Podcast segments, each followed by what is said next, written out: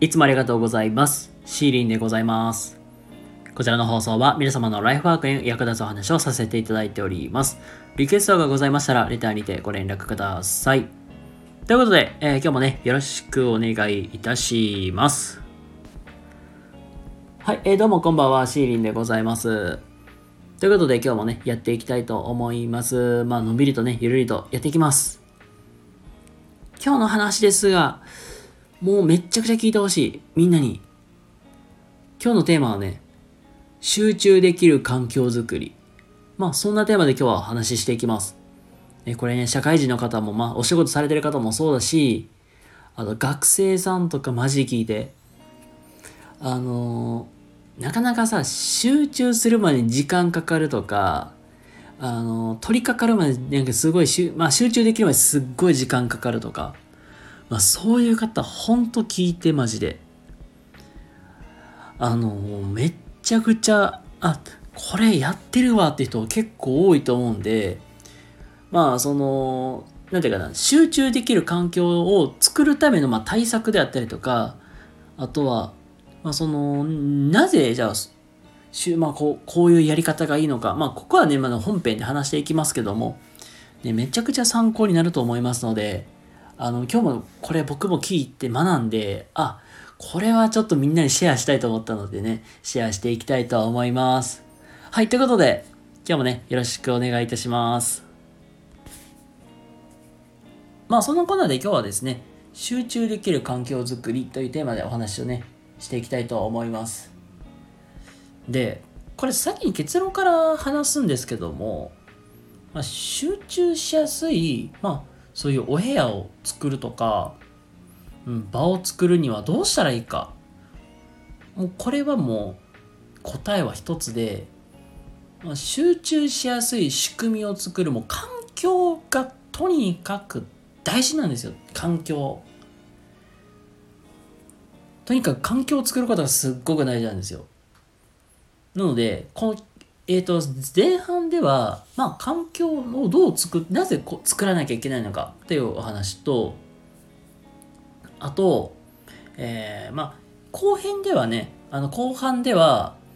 あの、まあ、集中しやすい環境を作りましたと。じゃあそこからじゃあどういう対策をしていけばいいのか。まあそういうところを、まあ、お話をねさせていただきたいと思います。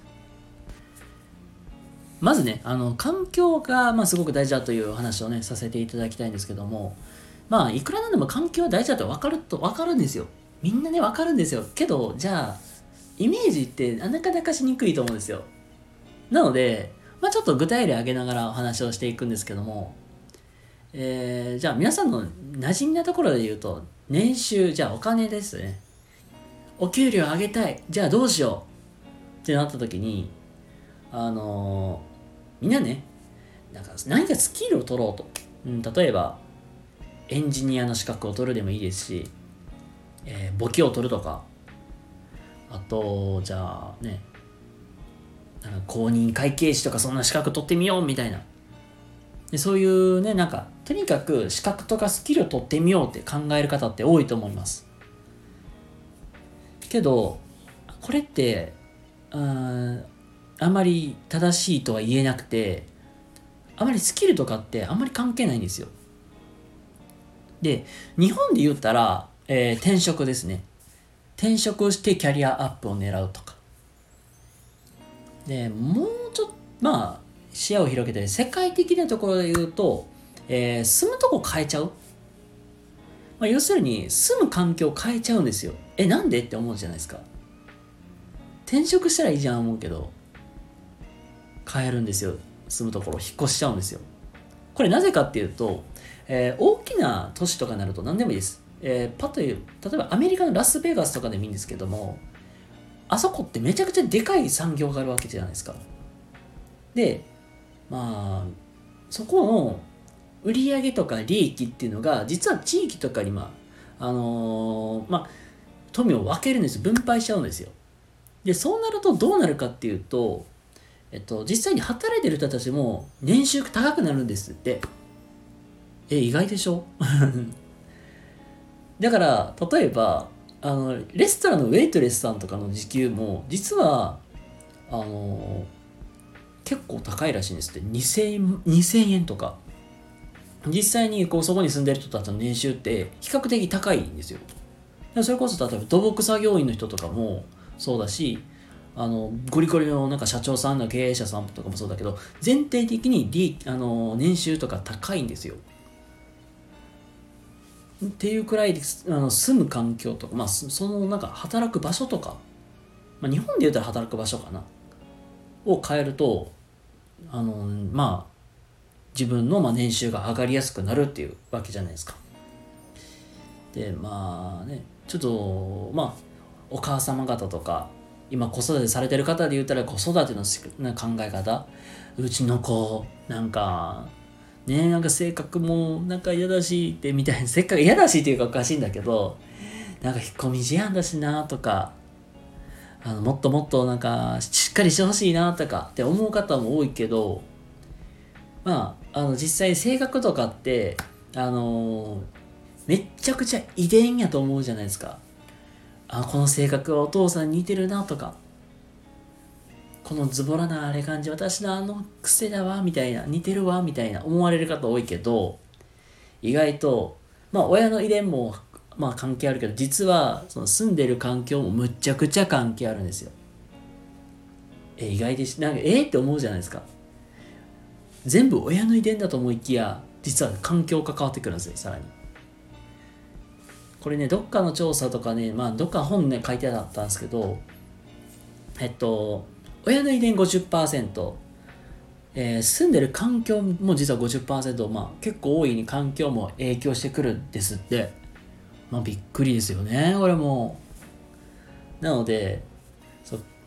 あの実際にね、あの住む環境とか、まあその住む環境もおかしい住んでる環境とかによって、まあ、子供の言うその性格とかで大きく変わってきたりするという話なんですよ。でじゃあまあ言うたらねなんか幸せになりたいっていう人もおってもまあそれも実際に関わる人を変えるとかあとまあコミュニティを変えるだけでも実は性格っていうか伝播しやすいっていうだからあのネクラな人がその陽気ななんかグループに入ると実は性格がちょっと明るくなるみたいなっていうのも実際あるんですよなので関わる人を変えるだけでも実は性格が変わる、まあ、性格良くなるんですよ。まあ、ここで言いたいことは何かっていうと、あとにかく環境ってめちゃくちゃ大事だよって話なんですよ。で、まあ、そこをまあ踏まえて、じゃあ環境を整備していく中で、あのー、じゃあその環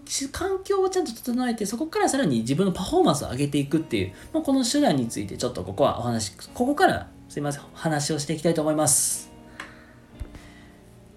気づいたら8分喋ってる。やべえ。ちょっとごめんなさい、長くなりました。で、ここから話は、じゃあ環境をちゃんと整えたところで、じゃあ自分のまあ個人の持っているパフォーマンスを上げていく方法っていうところでご紹介していくんですけども、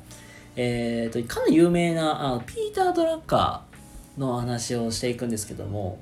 実際に、まあ、ピーター・ドラッカーでの話では、実際にまあ集中するんであれば、えー、タスクを一つに絞りなさいっていうお話が出てるんですよ。あのね仕事されてたりするとさ絶対にあれやこれで絶対に目に入ってくるんですけど絶対なんかマルチでなんか2個3個くらいなんか頭の中で同時に処理していかなきゃいけないと思いでまあそれが大事だと思いきや実は1個ずつあのー、まあこれ刑事処理って言うんですけど刑事処理していった方がいいよって話なんですよ。ええー、って思うじゃないですか。これどういうことかっていうと、あのー、これもやっぱりどちらかるとやっぱり気が散っちゃうんですよ。なので、あの、シングルタスク、一つのことに対してシングルタスクで取り組んでいった方がいいよって話なんです。はい。なので、あの、それこそ、あなんていうかな、あの僕とかもそうなんだけど結構夜遅い時間帯とかに方が集中しやすかったりとか意外と休みの日に仕事がはかどったりというようにまあそういうなんか静かな環境とかまああとはね割り込みがないからこそやっぱりね落ち着いてできるわけじゃないですか。なのでとにかくあの環境を整えて集中しやすいようにしておくっていうのは本当大事っていうことなんですよ。なので、えっと、ここから先はじゃあその集中しやすくするための方法っていうところで、まあ、ご紹介していくんですけどもうとにかく皆さんねスマホは机に置かない。これこれめちゃくちゃ大事。ほんまに。でだから机の上にいろいろ置いちゃうからめちゃくちゃ気が散っちゃうんですよ。なので机の上に何も置かないっていうのもそうだしあと通知切っちゃうんですよ。あのこれ iPhone 使われてる方とかやったらあの集中モードをオンにしとくとか。でそれで通知を切っておくとかっていうのもそれもいるしでもしねなかなかもうなんか乗る気ないなとかいうのがあった時とかにちょっとまあ3分でも今1分で僕まあ1分でもいいのでだからタイマーかけてちょっと集中してみるとか、まあ、ちょっとやってみるっていうところでまあ、そうしていくと次第に集中しやすくなっていくよっていうように集中しやすい仕組みを作っておくっていうのもあの必要になってくるかなと思いますのでそこをねあのまあ、実際に、まあ、実践してみるといいかなと思いますはいということですいませんちょっと長くなってしまいましたがいかがでしょうか？はいまあ、今日の話がためになった、参考になったという方いらっしゃいましたらね、あの、いいねだったり、チャンネルフォローしていただけたら嬉しいなと思います。はい。ということでね、今日はですね、えっ、ー、と、まあ、なんていうか、集中しやすい環境づくりというテーマでね、お話しさせてもらいました。とにかく大事なのは環境すごく大事だよと。まあ、実際にね、あの努力してしたりとか、まあ、その勉強頑張ったとしても、やっぱり環境が整ってないと、やっぱりあんまり大きな成果は得られないってまずは環境を作るっていうのとあとまあ集中しやすいようにまあそういう仕組みを作っておくっていうのも、まあ、一ついい、まあ、やっておくといいよって話をねさせていただきましたでえっととにかくね ごめんなさい今日の話長くなっちゃって申し訳ないです本当にであのー、概要欄の方に今日で参考にさせていただいた資料を貼らせてもらいますのでよかったらそちらの方をご覧いただけるとより分かりやすいかなと思います。はい、ということで、今日の、えー、今日のお話はね、以上で終わりたいと思います。それでは皆様、えー、今日も明日も素敵な一日をお過ごしください。シーリンでございました。それではまた次回お会いしましょう。またね。バイバイ。